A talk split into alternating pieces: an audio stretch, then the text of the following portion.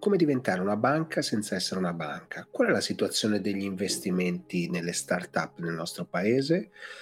Un marketplace pensato per le auto usate distribuite in tutta Europa e un'applicazione per fare eventi networking online ma anche in presenza. Questi sono gli argomenti della nuova puntata dell'ATEC Show.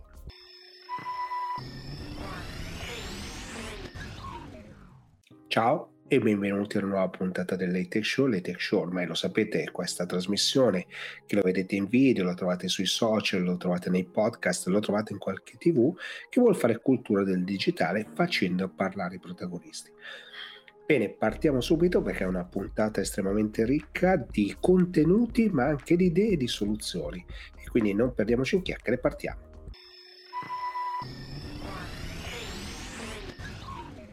Mai come in questo momento le start-up, i venture capital, l'innovazione, la tecnologia sono stati al centro dell'attenzione degli investitori. E quindi quale migliore occasione che invitare qui Gianluca Dettori, vecchio amico eh, di Primo Ventures, per capire che cosa sta succedendo. Quindi proprio partiamo da qui Gianluca, tanto benvenuto e raccontaci cosa, cosa stai vedendo, cosa sta accadendo in questo momento. Ma è un momento molto, molto, molto particolare, diciamo, per eh, il settore tecnologico in Europa, direi. Un momento magico, un momento speciale, un momento che non si era visto mai, credo, nella storia d'Europa. Eh, non più tardi di un paio di giorni fa, insomma, recentemente sono usciti i dati di Atomico con Deal Room eh, e insomma le notizie sono veramente importanti, cioè devo dire, io l'avevo già vissuta questa sensazione un mese prima a Berlino perché c'era stato Super Venture, quindi avevo avuto modo di avere un assaggio da diverse presentazioni degli investitori, cioè quelli che investono in fondi di venture.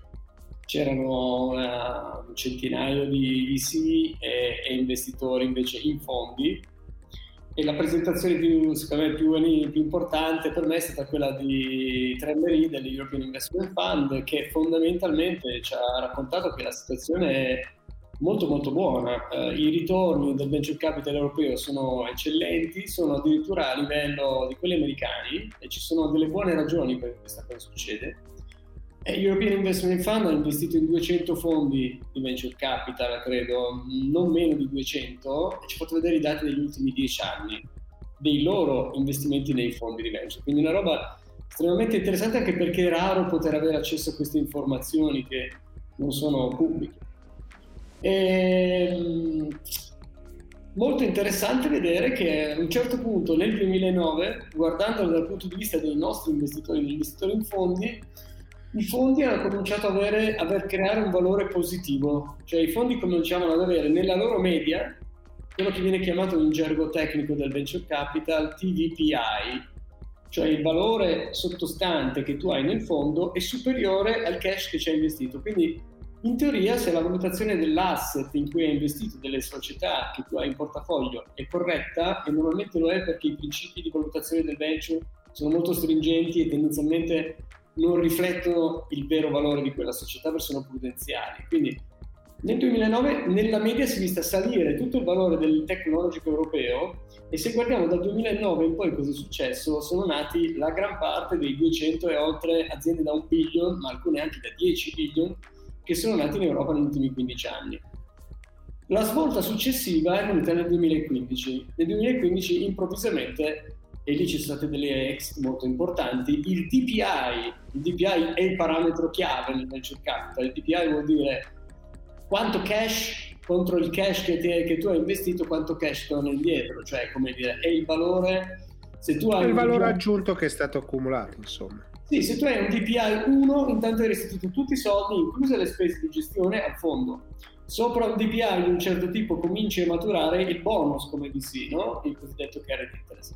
E dal 2015 i TPI sono andati su ma in maniera molto importante, al punto che ormai appunto, l'Europa, come ha detto Termery, da Cenerentola del tech è diventata al centro del tech mondiale, è diventato uno dei hub principali, con tante implicazioni. Una che ho trovato curiosa, per esempio, di questi 200 fischi a Unicorn, uh, 80 città diverse, sono nati in 80 città diverse e alcune di queste società che sono diventate gigantesche, pensiamo a iPad, erano delle piccole società software, credo in Romania. Quindi diciamo questa è una grande opportunità.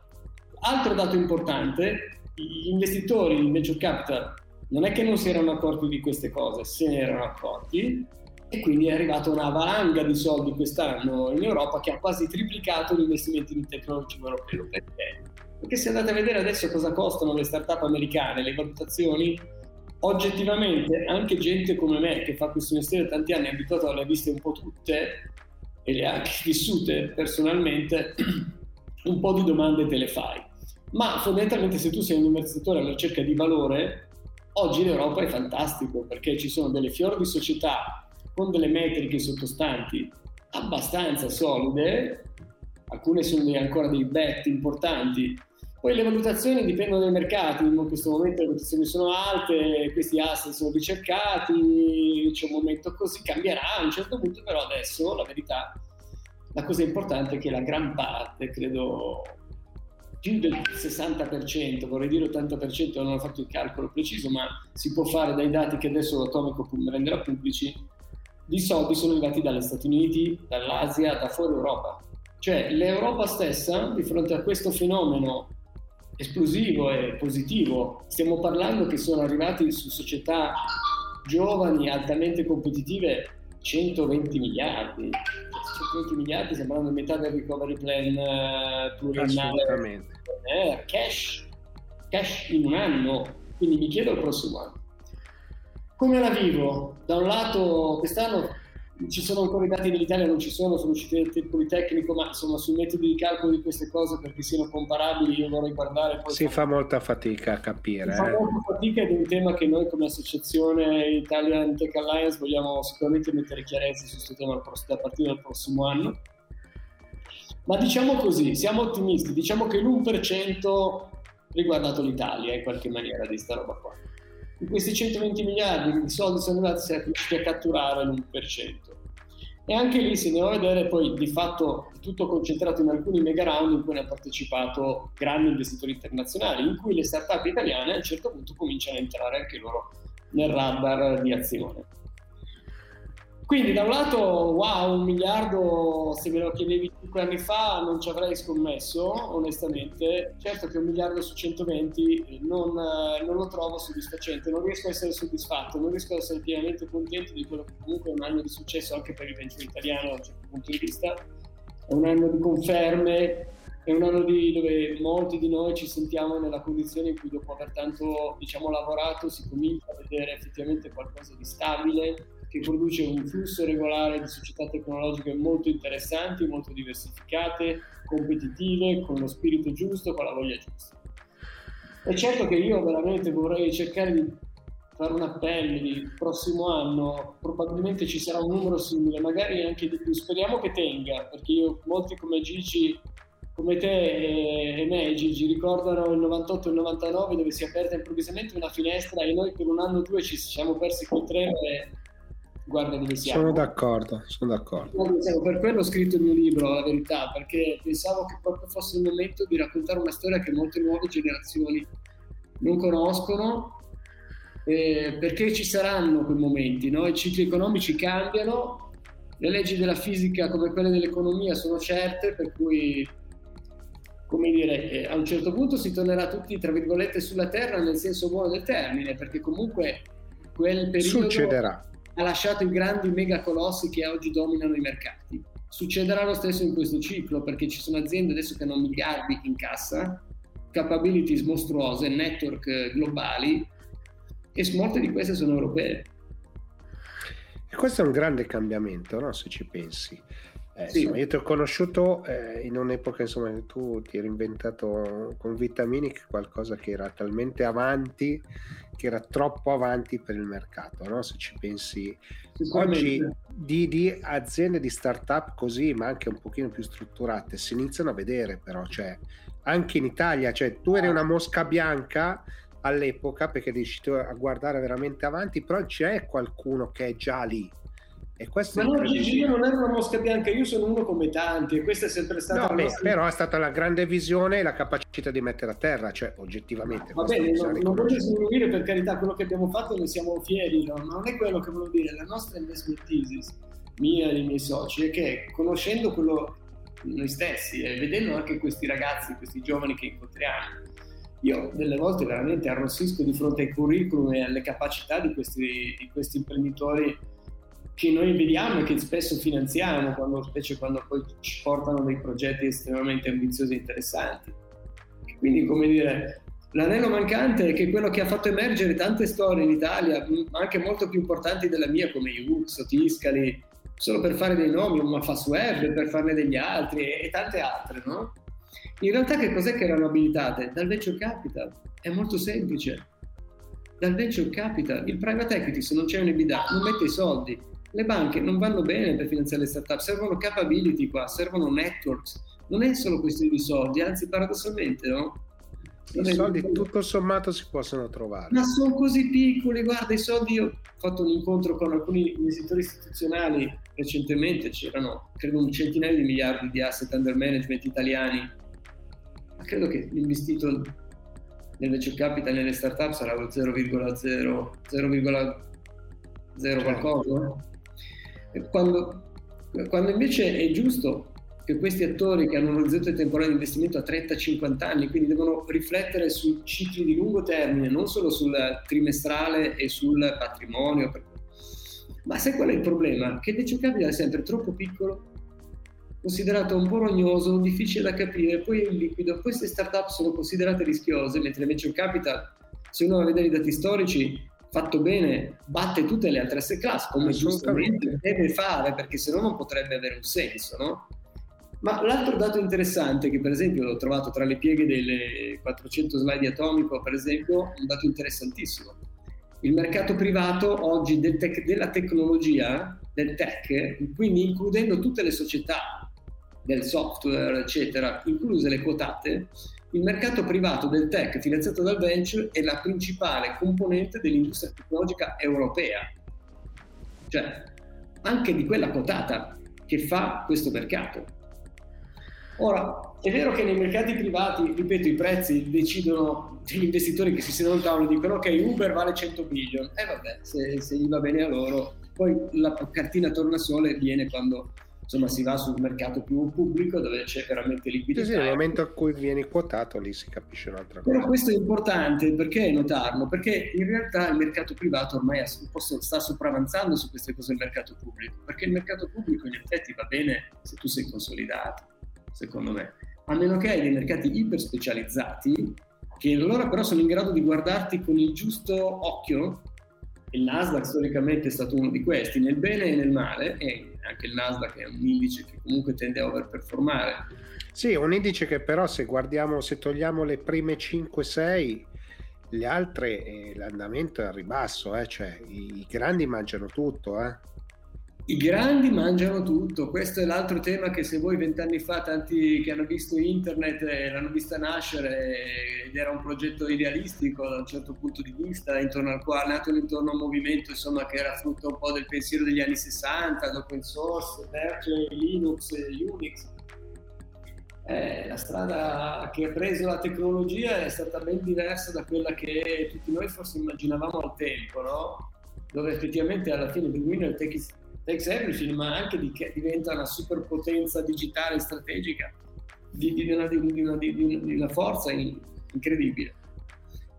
Ehm, bah, è così però, no? Quindi, uh, like no, no, ma no, se sono... eh, nella tecnologia oggi bisogna prendersi questi rischi e usare. Però è un momento in cui penso che, ripeto, un per cento non ci dà, non ci dà giustizia. Cioè, io vorrei dire, noi se riuscissimo a, riuscire a raccogliere 3-4 miliardi dall'estero di soldi freschi anno su anno, regolarmente per qualche anno sul tecnologico italiano, beh, io con le capacità che vedo in giro delle società, dei, delle università, onestamente mi sentirei tranquillo. Sì, sì, no, ma sono d'accordo anch'io e dobbiamo anche renderci conto che il paese poi sta cambiando, insomma ci auguriamo sempre che i progetti del PNRR qualcosa portino, quindi eh, ci sarà bisogno di altre idee, altre novità, altre soluzioni, no? quindi nuovi spiragli sì, che si aprono al di, là della, al di là proprio di quei finanziamenti che arrivano, no? perché poi io credo che quello fa, apriranno una strada, ma si apriranno tante altre porte, no? Sì, Gigi, però il momento è adesso. Il momento è adesso, perché tra tre anni questo discorso possiamo rifarcelo, lo scenario sarà diverso e non avrà più senso farlo. Il momento è ora. C'è una misura adesso in discussione, è in mano al Mise, speriamo che prenda piede questa iniziativa che il governo ha lanciato, c'è stato fatto un emendamento in commissione di eh, dedicare 3, fino a 3 miliardi al venture capital e quindi alle start-up attivando queste risorse tramite 2 miliardi pubblici e un miliardo diciamo, di investimenti, ripeto, privati ma istituzionali, quindi ripeto del sistema. Questa roba, vediamo se succederà, questo sarebbe già un grosso punto di svolta. Ci sono organizzazioni come Cassa Depositi e Prestiti che ormai ha la capacità di uh, sviluppare, mettere a terra questi soldi e avere una prospettiva di 10 anni, non più di anno su anno, di top up di altri 100 milioni, il fondo è, che è stata fondamentale quando però eravamo ancora poco sicuri che sotto... Però dobbiamo uscire da quello stato d'ansia, no? No, bisogna riuscire a dare a tutto il mercato un segnale di dire noi ci siamo qua per dieci anni, come dire adesso cominceremo a sviluppare nuovi fondi, nuovi... guarda quanti nuovi team sono partiti quest'anno con è partito il fondo di Lisa Di Sevo, è partito il fondo quello sul eh, Martech, eh, Caradonna in Friends, eh, il partito Claris Biotech, tutti questi investitori no, poi, sono partiti tanti progetti che faranno bene, riusciranno a portare capitali anche esteri in Italia, no? E quindi io penso che sia uno sforzo, ripeto, noi penso che come associazione questo l'anno dobbiamo spingere su questo fronte il più possibile, faremo il più possibile per dire narrare questa, diciamo, per, per, portare avanti questa narrazione che, del tecnologico che onestamente è un po' diversa dalla narrativa delle startup degli ultimi 15 anni che ci aveva un po' stufato a tutti. Ecco. Sì, no, diciamo è piena di retorica e poco... Sì, poco retorica anche luoghi comuni sbagliati, no? che in fondo le startup sono quelle robe di due ragazzi in garage, ma veramente no, sono, alcune sono società che raccolto 150 milioni di investitori strutturati che si scannano con dei competitor mostruosi che hanno 10 volte il loro cash e che però sono bravi e stanno in, sul mercato e crescono. Questo è il mondo che vogliamo costruire. È chiaro che per arrivare lì bisogna avere un fertile ecosistema dell'innovazione che origina questi oggetti, che trasferisce il know-how, le esperienze, che crea le reti, che apre l'opportunità, tutto il support network che vogliamo, su cui in fondo ci siamo tutti concentrati per 15 anni. Però adesso, in questo momento, se noi non ingraniamo la terza, uh, e magari quel capo rimaniamo indietro in corsa rischiamo di veramente ogni giorno che perdiamo un, qualche centinaia di è un treno che passa scappare di sto treno no? poi io spero che tutti quattro anni sta roba anzi che si calmassero un po' negli Stati Uniti e tornassero tutti a ragionare nel concreto di queste aziende però non è così io lo so eh, l'abbiamo visto. Quindi... L'abbiamo già vissuto poi. Esatto, è la ragione, come ti dicevo, per cui ho scritto Italia nella rete, perché in fondo lì proprio è mappato la tempistica e la sfortuna da un certo punto di vista, ma la poca lungimiranza di non capire e non essere reattivi. Sai cos'è il problema? Sì, sì, non, è, non aver reagito a, a quello che succede. Una, una grossa società tecnologica, Cisco, che vendono in tutto il mondo, lui fa Southern Europe, il capo di Southern Europe, e mi diceva, guarda, in Italia il problema è che la domanda per i prodotti arriva uno o due anni dopo rispetto al resto del ma anche la Spagna eccetera. Non solo. Lì arrivano loro che ti chiamano c'è questo problema mi serve la tecnologia per risolverlo. Qua sembra che gliela stai infilando come uno sforzo. qui sembra che gli devi spingere dentro. Come se fosse uno sforzo che in fondo gli stai facendo cioè ti stanno facendo un favore. E invece è proprio c'è questa capacità di essere proattivi nel prenderci la roba e usarla tempestivamente e correttamente è un po' quel tipo di drive che le startup invece le hanno queste robe e il sistema intorno bisogna riuscire a ma io credo che insomma ci sia un terreno fertile, vedo nelle università tanto veramente tanto humus su cui possono svilupparsi le cose. E quindi insomma grazie mille per la chiacchierata perché insomma come sempre è, è bellissimo ascoltarti insomma riesci sempre a portare un sacco di argomenti e voltiamo pagina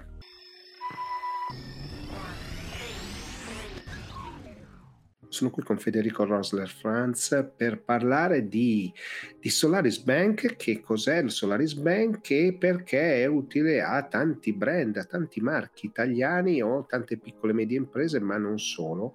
Però non voglio togliervi la sorpresa, quindi do il benvenuto a Federico e raccontaci un po' quello che state facendo. Allora, Solaris Bank è la piattaforma leader in Europa per il servizio del banking as a service. Cos'è il banking as a service? Il banking as a service anche chiamato embedded finance, permette a qualsiasi terza parte, quindi corporate, big tech, eh, piccola e media impresa, di vendere e proporre ai propri clienti, sia persona fisica che persona giuridica, dei prodotti o servizi finanziari utilizzando però la licenza e l'infrastruttura nostra in questo caso, che ehm, altrimenti non potrebbero fare, perché non essendo enti regolati, società regolate non potrebbero vendere quei prodotti e servizi finanziari che vengono forniti da noi, riescono a farlo. Allora, quello che a me è piaciuto molto, al di là del mondo fintech, no, è proprio il fatto che voi siete sostanzialmente una banca a tutti gli effetti al servizio di chi vuole creare banca, no? Questo poi è, è il grande gioco. E sotto questo aspetto, che cosa state vedendo? Beh, stiamo vedendo che in generale come trend eh, a livello mondiale, eh, ora in Europa ancora di più, ma già eh, si vede insomma, questo trend uniti dal, dalla Cina già da anno, il cliente viene sempre messo, verrà sempre messo di più al centro no? delle, delle, operazioni lato, lato brand e creando delle forti i, i brand post servizi finanziari direttamente senza a doversi rivolgere a terze parti e poi deve andare a rivolgersi eh, cui, nel, con il fine di delle revenue addizionali. Possiamo fare anche un esempio, uh, tendenzialmente se si deve comprare eh, un elettrodomestico, ipotizziamo in store, o si fa ipotizziamo che una, una, la spesa prevista è fare magari un, un prestito presso la propria banca, presso una terza parte che emette quella linea di... Eh, quindi deve andare lì, fare la richiesta, aspettare l'ok, eccetera, eccetera. Se questo megastore offrisse direttamente a quel cliente una linea di credito quando il cliente è in cassa per pagare, eh, lato cliente eh, c'è una conversione maggiore perché sta, sta già lì pronto da acquistare. E lato uh, brand store si fanno delle revenue perché quella linea di credito viene proposta e venduta dal, dal megastore e porta delle RU ma utilizzando semplicemente l'API e la licenza bancaria, in questo caso di Solaris Bank, che eh, gli permette quindi di poter eh, generare dei profitti da un'area dove al momento non, da cui non vengono, da cui non provengono profitti. No, banalmente da un'area che, che non esisteva, no? cioè, eh, sì, dovevi comunque sì. affidarti una terza parte. Quindi tutto sommato è completamente una delle revenue totalmente nuove, no? Oltretutto permettono di fidelizzare il cliente, conoscerlo meglio, poter pro- proporre qualcos'altro. No? Quindi in realtà non diventi una banca sotto tutti i punti di vista, cioè non è che il brand che fa l'operazione diventa una banca, diventa simile ad una banca, no? E quindi questo è poi il grosso vantaggio. Assolutamente. E, e... È sotto gli occhi del cliente quel servizio direttamente dal, dal, dal eh, solitamente si rivolge eh, è un valore aggiunto. Un valore aggiunto molto importante, però ovviamente la complessità di tutto quanto ce l'avete in casa voi, no? Al di là del fatto aggiunto, che esatto. eh, chi... No, al di là del fatto, dicevo che, che chiaramente tutto ciò ha un costo no? per, chi, per il brand che vuole utilizzare i vostri servizi, ma questo è evidente c'è tutta una complessità, ma anche uno studio, le applicazioni dei regolamenti no? che variano e che variano anche peraltro costantemente. No? Ci sono tutta una serie di norme di cui voi vi fate carico, che non sono esattamente banali. il grande vantaggio. No? se uno dovesse diventare una banca, eh, innanzitutto molto oneroso, eh, si parla di milioni di euro di investimento, ma poi eh, degli aspetti di compliance regolatori, normativi da affrontare che per una, per una società azienda che non è una banca comporterebbe la creazione di nuovi dipartimenti, l'assunzione di dipendenti e via dicendo. Eh, in questo modo invece tutto rimane in casa Solaris Bank, normativa, segnalazione eccetera è di Solaris perché è Solaris la banca, però banca che vende direttamente a quel cliente finale, quindi di fatto il, Megastore si interfaccia con Solaris ha un rapporto chiaramente perché è Solaris che in questo caso, ma non vende, non fa cross-selling, upselling o non lo gestisce poi direttamente, quindi rimane tutto in capo, la parte marketing, comunicazione rimane in capo al brand, la parte un po' più noiosa rimane in capo a Solaris. Allora, invece, eh, ultima domanda che però eh, credo che sia legata, no? nel senso che voi siete il più grande operatore in Europa in questo momento e quindi questo vi permette di avere una visibilità assolutamente ampia, no?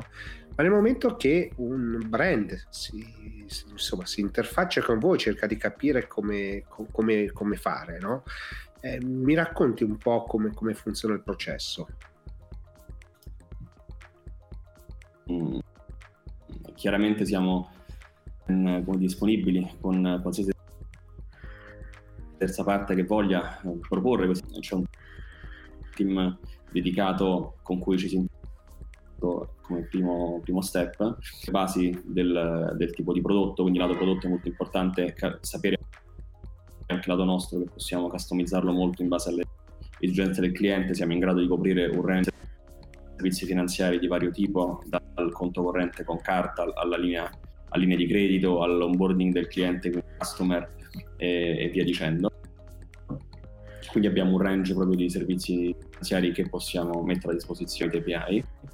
Eh, quindi una volta definito il prodotto eh, ci sono un po' di aspetti commerciali da definire, quindi il tipo di eh, volumi, il tipo di transazioni, si parla insomma a livello di, di, di ciccia, diciamo così.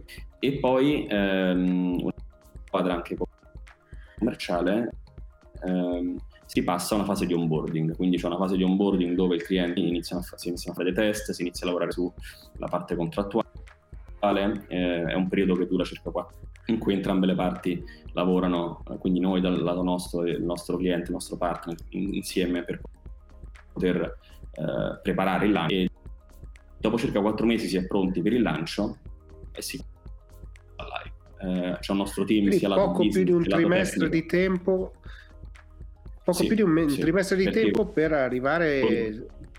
direttamente esatto. sul mercato. Questo è interessante. Lato nostro esatto è molto interessante perché lato business una risorsa lato tecnico assegnata proprio a quel, a quel, progetto, noi siamo anche molto veloci in integrazione, solitamente chiediamo anche ai, ai nostri partner di avere un team dedicato lato IT, lato business e anche ovviamente legale. E quindi solitamente dall'idea diciamo dalla prima discussione al lancio ecco magari passano 5 mesi più o meno del, ed è un tempo molto veloce molto ridotto ecco molto, una tempistica molto veloce se comparata a un iniziale eh, eventuale, anche molto remoto, eh, come dire, ha una molto remota idea della stessa controparte di farsi una banca internamente o farsi solo in house, che è una cosa abbastanza eh, da realizzare. Sì, o, o, al di là de, de, dell'impossibilità, no? perché ripeto, gestire in casa tutta questa complessità è veramente complicato tempi stretti per avere un grande servizio perché poi alla fine è un servizio bancario a tutti gli effetti e quindi insomma i vantaggi ci sono no? i clienti italiani come stanno rispondendo? Bene, bene, stiamo, noi abbiamo lanciato a luglio, stiamo, abbiamo firmato i primi accordi, stiamo parlando con numerose controparti interessate a integrarsi con, con dei servizi, insomma integrarsi con noi su determinati verticali eh, la cosa interessante è che i nostri prodotti sono tutti modulabili, quindi se, si possono fare o solo onboarding cliente, quindi know your customer, o, conti, o solo carte, o conti e carte, o conti, carte e prestito, o solo di prodotti si possono integrare, quindi è anche divertente. Poi eh, ci rendiamo conto che ogni partner ha un'esigenza specifica, quindi non vendiamo eh, per a tutti, ma cerchiamo sempre di adattarlo alle esigenze di ognuno e ci sono numerosi use case che poi vengono fuori. Quindi eh, siamo abbastanza soddisfatti del lancio in Italia, abbiamo anche eh, qui locale, un team locale dedicato, siamo a tutti gli effetti regolati da Banca d'Italia, eh, italiani al 100%, pur chiaramente con un'esperienza pluriennale eh, che deriva dalla... quindi comunque abbiamo l'esperienza e il vantaggio di una startup quasi scalata per stato ormai un unicorno quindi, eh, acquisita e poi acquisita nel tempo e poi insomma con la freschezza di un mercato italiano che sta, sta, sta dando buoni risultati. Bene Federico, allora grazie mille per la chiacchierata perché mi hai permesso insomma di, di scoprire un mondo nuovo, no? questo che, che, sta nascendo questa, e soprattutto insomma la storia di una fintech che tanto cominciare ce la fa e quindi questo ci fa piacere e che sta approdando sul mercato italiano con eh, discreti risultati, quindi insomma bocca al lupo Federico e grazie mille e voltiamo pagina.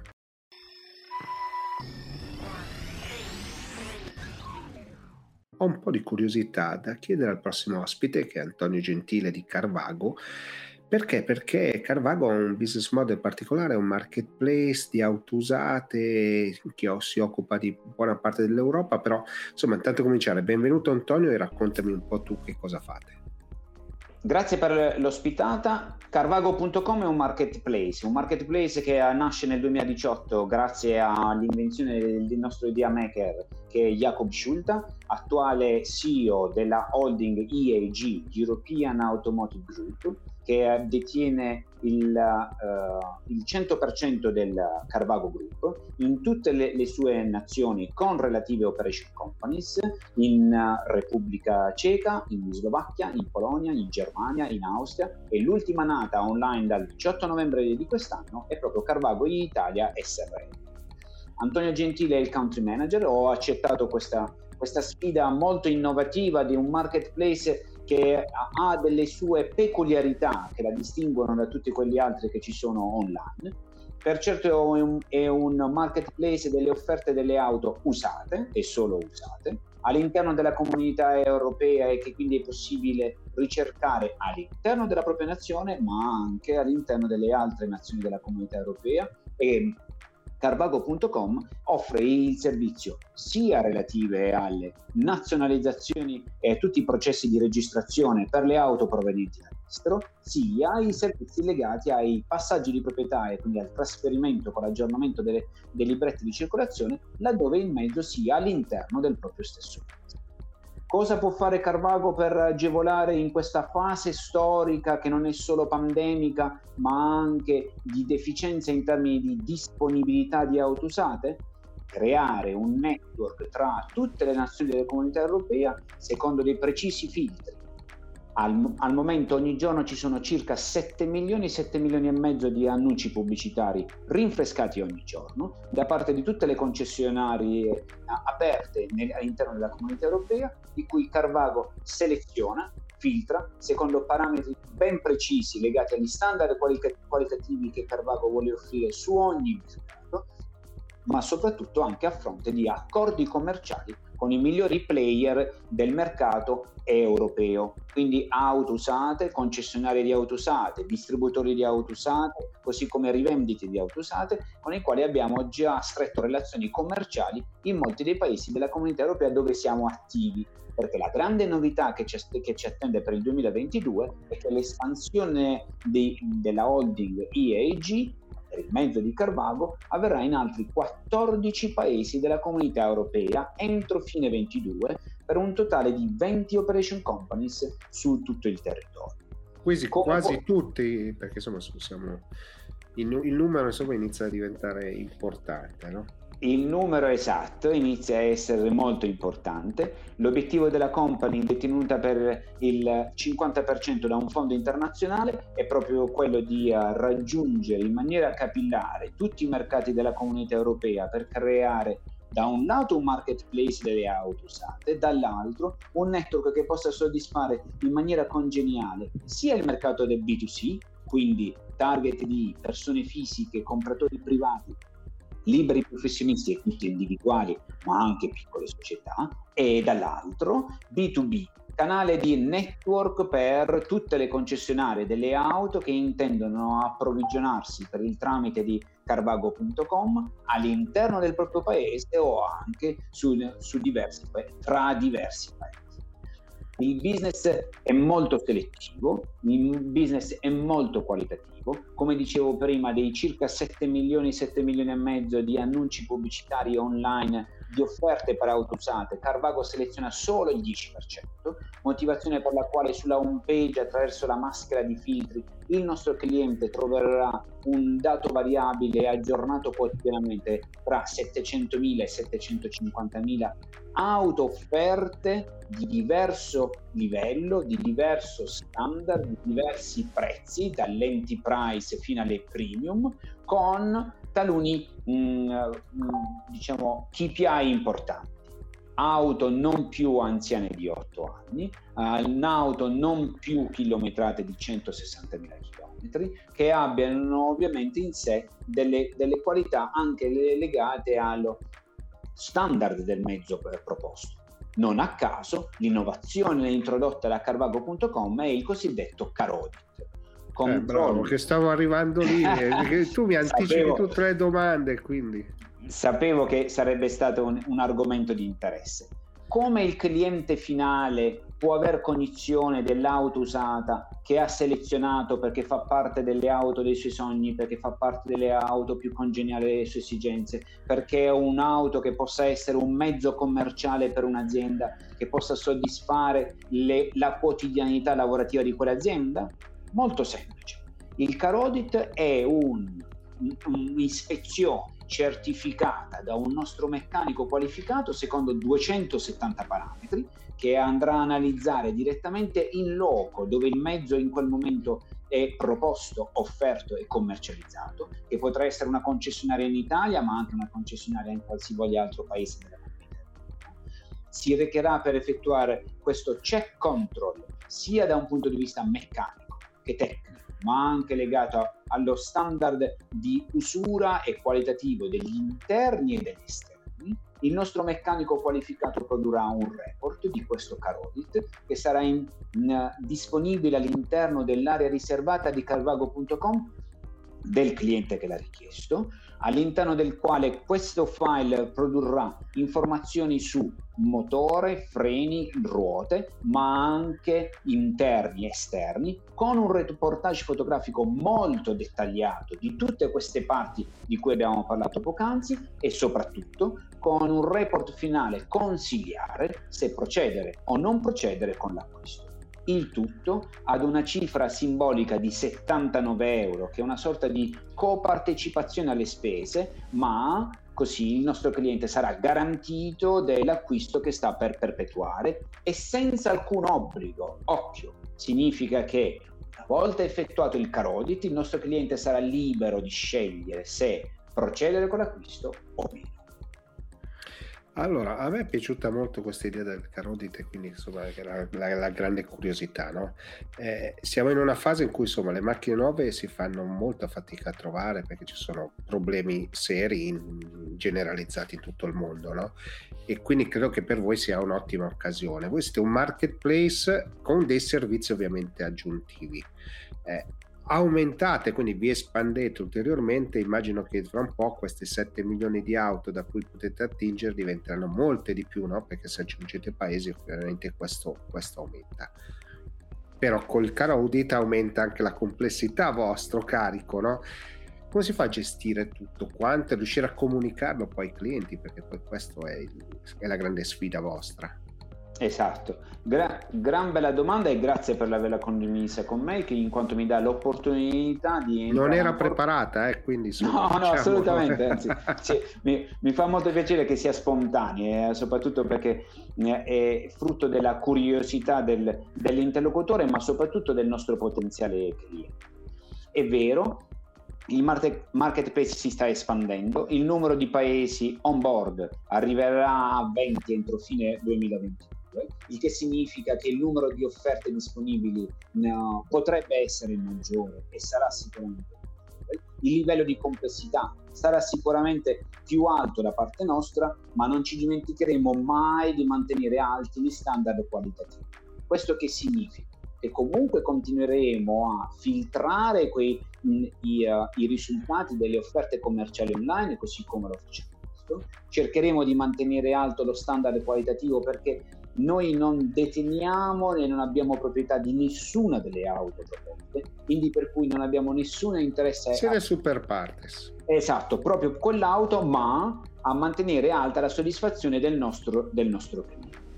Il network di meccanici qualificati con il quale abbiamo siglato l'accordo di partnership è un network internazionale che ci permetterà di fruire di, una, di un servizio all'interno di tutti i paesi della comunità europea, motivazione per la quale siamo in grado di garantire un car audit per ogni paese della comunità europea entro 48 ore, che, sa- che sarà redatto nelle 24 ore lavorative successive, motivazione per la quale il cliente potrà avere in maniera immediata una fruizione di questo check control sull'auto dei suoi sogni o de- de- dei suoi desideri.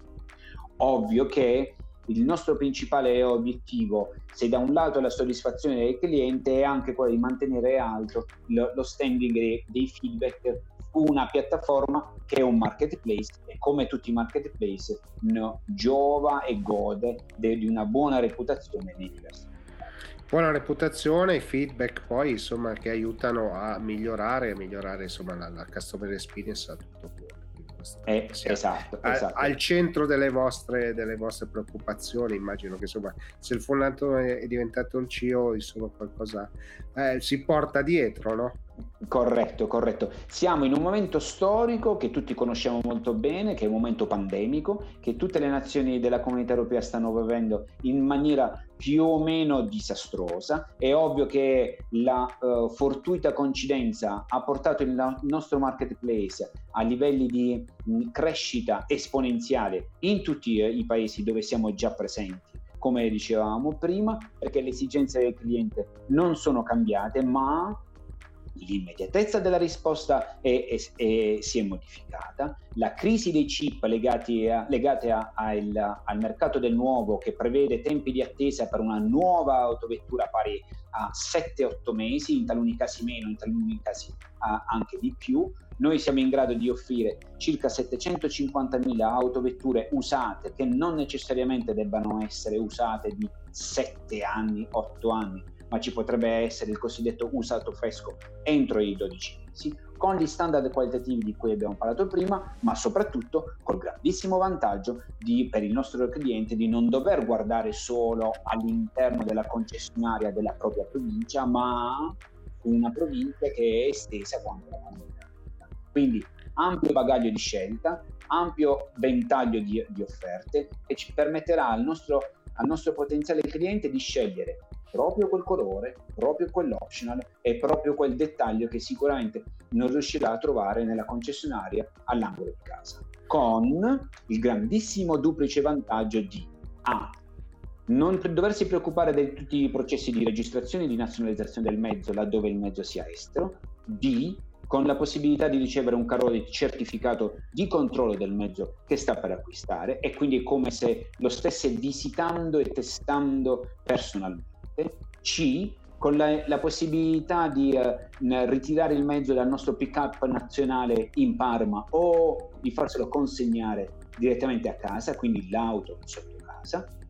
D con la possibilità di restituircela entro 14 giorni laddove non rispecchi il, i, i, desideri e le caratteristiche che avevamo già analizzato e condiviso durante il Bene Antonio, allora grazie mille perché tanto per cominciare è chiuso proprio spiegando bene tutti i vari passaggi, tutte le varie opzioni, poi insomma ci ha permesso di conoscere Carvago che io personalmente conoscevo molto poco, mi aveva incuriosito e quindi insomma ti ho chiamato e hai risposto e grazie, grazie mille davvero.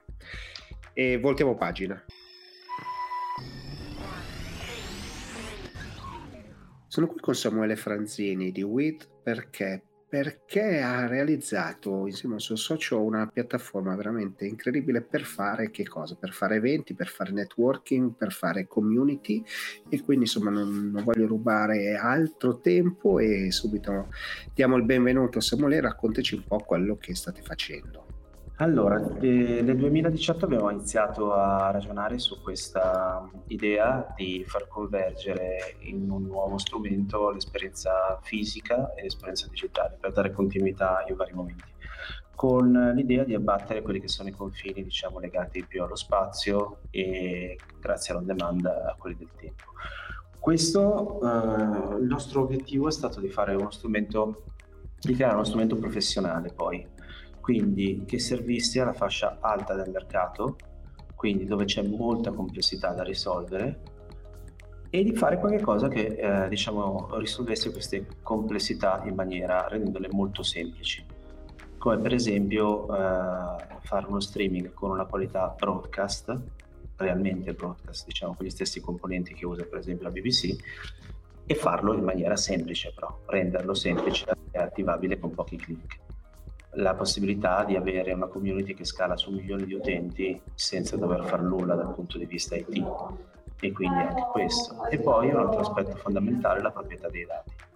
La proprietà dei dati nel senso che è uno strumento uh, che non usasse cookie e che uh, e che garantisse al proprietario, diciamo all'acquirente, chi acquista al nostro cliente sostanzialmente, di avere i dati in un suo spazio totalmente privato e dedicato, quindi non in condivisione con altri clienti.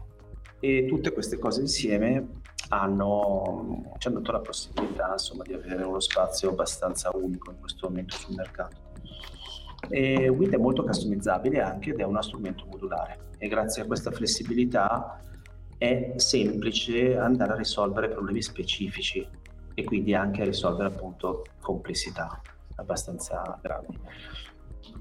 Quindi, come in ogni strumento, diciamo, ci si registra, eh, le skin sono completamente customizzabili. Vuol dire che io posso implementare la mia brand identity sul, adesso vediamo magari la community della 24 ore business school, quindi questa è la parte per lo spazio docenti e questo è un altro forum invece sulla sostenibilità eh, che si chiama Green Table ed è un sistema aperto mh, tutto l'anno.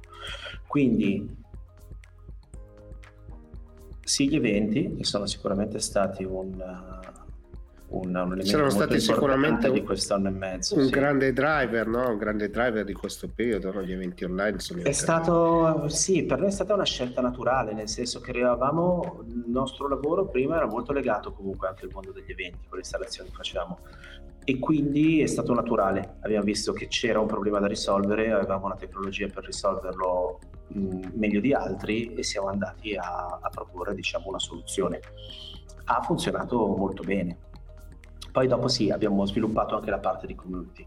Però per esempio con uh, noi a settembre del 2020, a tre mesi diciamo dopo aver fondato l'azienda a giugno, abbiamo, abbiamo ospitato su WIT Heroes. Heroes è stato il primo concerto a pagamento mai fatto in Italia, diciamo in streaming, organizzato comunque dai tre colossi della musica che sono Live Nation, Vivo Concerti, Friends and Partners e Music Innovation Hub. Quindi queste realtà hanno scelto WIT perché, perché dava la possibilità di avere palchi in contemporanea. Poter, non, non, c'era la problematica del numero di persone, quindi si abbatteva quel rischio fondamentale, perché comunque in un evento così dove è molto importante diciamo, il contributo economico di produzione, quindi il costo, sapere che poi ci potrebbero essere dei problemi di delivery alla fine può essere un grossissimo problema. L'altro aspetto è che WIT permetteva alle persone di conoscersi, quindi non erano soltanto persone all'interno, diciamo che stavano guardando uno streaming, per esempio adesso vado in una, in una streaming. Um, non sono soltanto persone eh, connesse allo streaming, ma possono conoscersi. Quindi adesso io in questo momento sono da solo in questa stanza, quindi non, non vedrò molte persone però cliccando appunto sul bottone people vedo tutte le persone. Adesso vi faccio vedere come si vedono queste persone. Eccole. Questa è la parte di networking del sistema. Quindi quando si entra si entra anche in una vera e propria plaza. In una piazza diciamo virtuale in cui posso conoscere gli altri. In che modo li conosco? Sono aiutato da due, um, da due algoritmi di matchmaking uno va semplicemente ad analizzare gli interessi che ogni utente ha segnalato alla registrazione e quindi mi farà vedere una persona con l'immagine più grande o più piccola rispetto alla mia che sono al centro. Il secondo è molto più complesso, analizza tutte le informazioni di utilizzo del sistema e ha l'obiettivo di ridarmi un'idea di prossimità, quello che manca diciamo nel mondo digitale, no? nel senso della, dello spazio. E, e quindi diciamo, in un evento fisico la cosa classica che potrebbe capitarmi è di rivedere la persona, la stessa persona in più momenti all'interno durante l'evento e poi una, sviluppare una certa familiarità col viso di quella persona magari rincontrarla in coda per un caffè e iniziare a parlarci. Quindi probabilmente andrò a preferire l'attivazione di una, di una chiacchierata con una persona che ho già visto. L'idea è di far fare al sistema tutto questo ragionamento e semplicemente dare il risultato. Qual è il vantaggio? Che oltre a vedere quindi le persone che sono sedute insieme a me in una stanza, posso avere vicino le persone importanti da conoscere. Quindi ho già una selezione, un'ottimizzazione. Questa cosa ovviamente funziona molto bene anche in ambito fisico, quindi non soltanto digitale. Per cui posso collegare il sistema dei beacon e a quel punto posso vedere chi entra in ogni stanza e avere diciamo un tracking anche dell'evento fisico, perché poi si parla di eventi ibridi, quindi di, e di community ibride. Quindi se lo utilizzo all'interno della mia società, per esempio vado ad utilizzare WIT, WIT ha anche un motore IoT. Quindi voi riuscite per capire sì. a mettere insieme un'esperienza simile online eh, nel, nel, in un evento fisico basta avere insomma un, un, beacon che sostanzialmente è un piccolo ricettore, una piccola antenna che invia dei, dei segnali, no? È inter, diciamo, è, è, molto semplice da connettere con tantissimi, con una parte di sensoristica con gli, con gli device IoT e questo ci permette poi dopo di gestire per esempio la prenotazione di una sala riunioni anche all'interno dell'azienda. Quindi sono tantissime, diciamo, uh, feature che possono essere, che possono essere disponibili all'infinito sostanzialmente perché eh, ovviamente essendo davvero modulare la vostra piattaforma permette di una gestione totale. È interessante anche vedere come realtà diverse come il mondo dell'education trovino facilmente un modo di utilizzarlo. Le aziende che inizialmente pensavamo fossero comunque, fosse presto per affrontare una conversazione con loro, invece si sono rivelate estremamente interessate perché appunto gli eventi digitali o comunque i meeting, è interessante avere un sistema proprietario di, per fare tutto questo. Cioè è comodo avere altri strumenti come ci sono che sono Zoom, Teams e mille altri.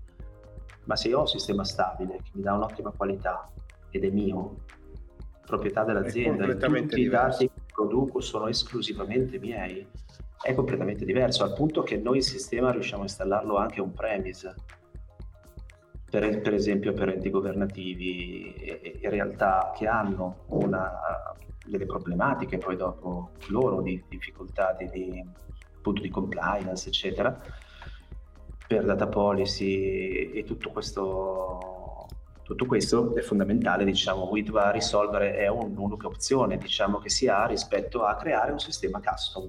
Solo che creare un sistema custom ha dei rischi e ha anche, introduce dei rischi, prevede di avere davvero persone con diciamo, molta expertise a bordo del progetto, dei tempi più lunghi e probabilmente di non, non avere diciamo, come vero scopo di business quello di fare quel sistema e quindi si va un po' a, a correre tanti rischi insieme. Utilizzando WIT è molto veloce da implementare, permette di implementare tutta la brand identity dell'azienda che per noi è fondamentale perché noi abbiamo sempre lavorato con clienti che quando entrano in una location la stravolgono. Non è che mettono un banner e basta e la maggior parte degli strumenti sul mercato permette al massimo di mettere un banner diciamo e cambiare un po' il colore. Però eh, sapendo che spendono molto in brand identity è fondamentale che lo strumento appunto implementi anche questa parte è molto semplice poi parlare con una persona. Adesso, per esempio, io voglio parlare con Mattia, clicco sul suo viso, come mi succederebbe nella realtà, no? all'evento fisico, vedo una persona, mi incuriosisce, la seconda cosa che faccio è guardo il badge, se c'è un badge, e vedo che cosa fa, vedo che sta partecipando online, non eh, in maniera fisica.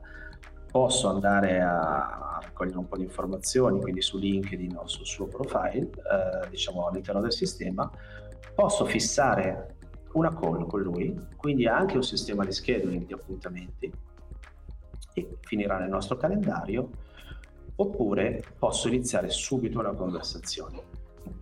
La conversazione immediata e posso mandare anche, posso condividere file, posso condividere immagini, posso anche condividere la mia posizione da cellulare. Oppure posso cliccare su questo bottone e iniziare la videoconferenza diretta con lui. Adesso non è collegato, per cui non, non lo vedremo.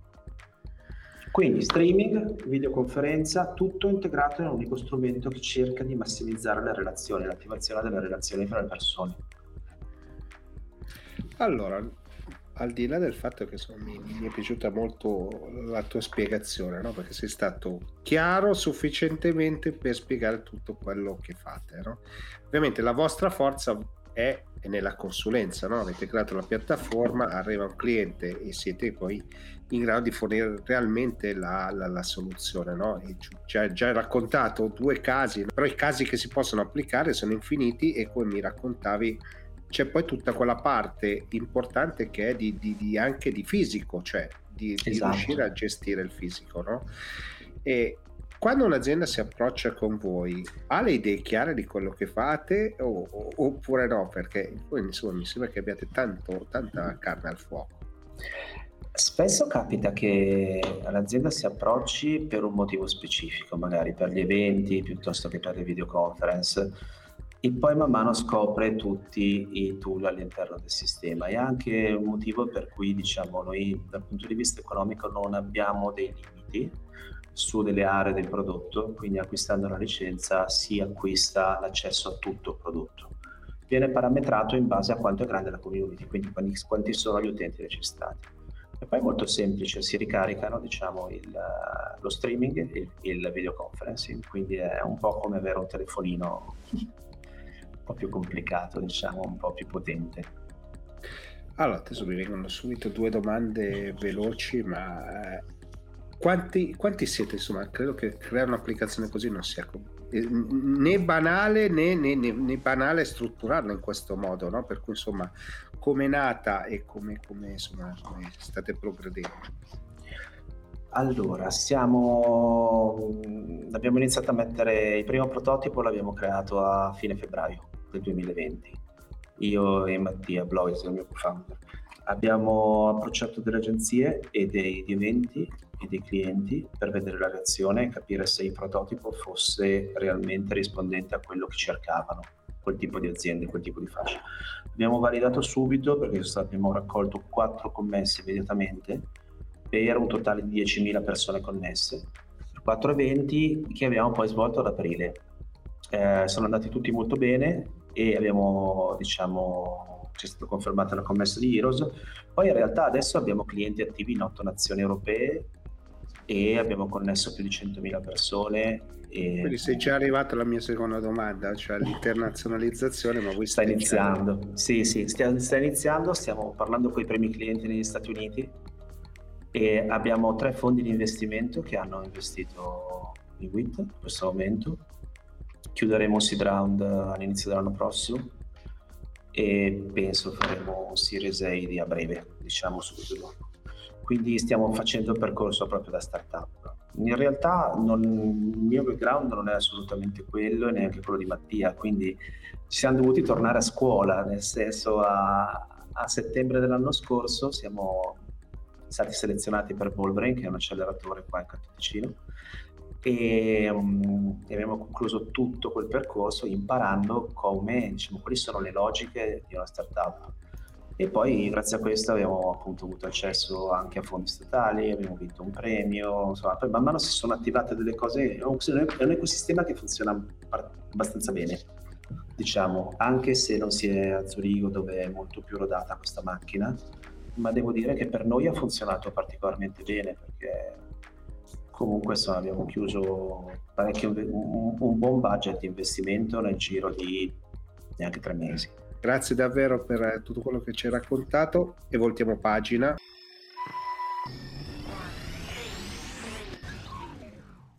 Siamo giunti al termine anche di questa puntata dell'Etter Show, come sempre vi invito a mettere i like, i mi piace, condividere i canali, iscriversi ai canali, fare sapere ai canali TV che avete gradito questa trasmissione, se sui podcast insomma fate sapere che vi è piaciuta e a questo punto non mi resta altro che darvi appuntamento alla prossima puntata. Ciao!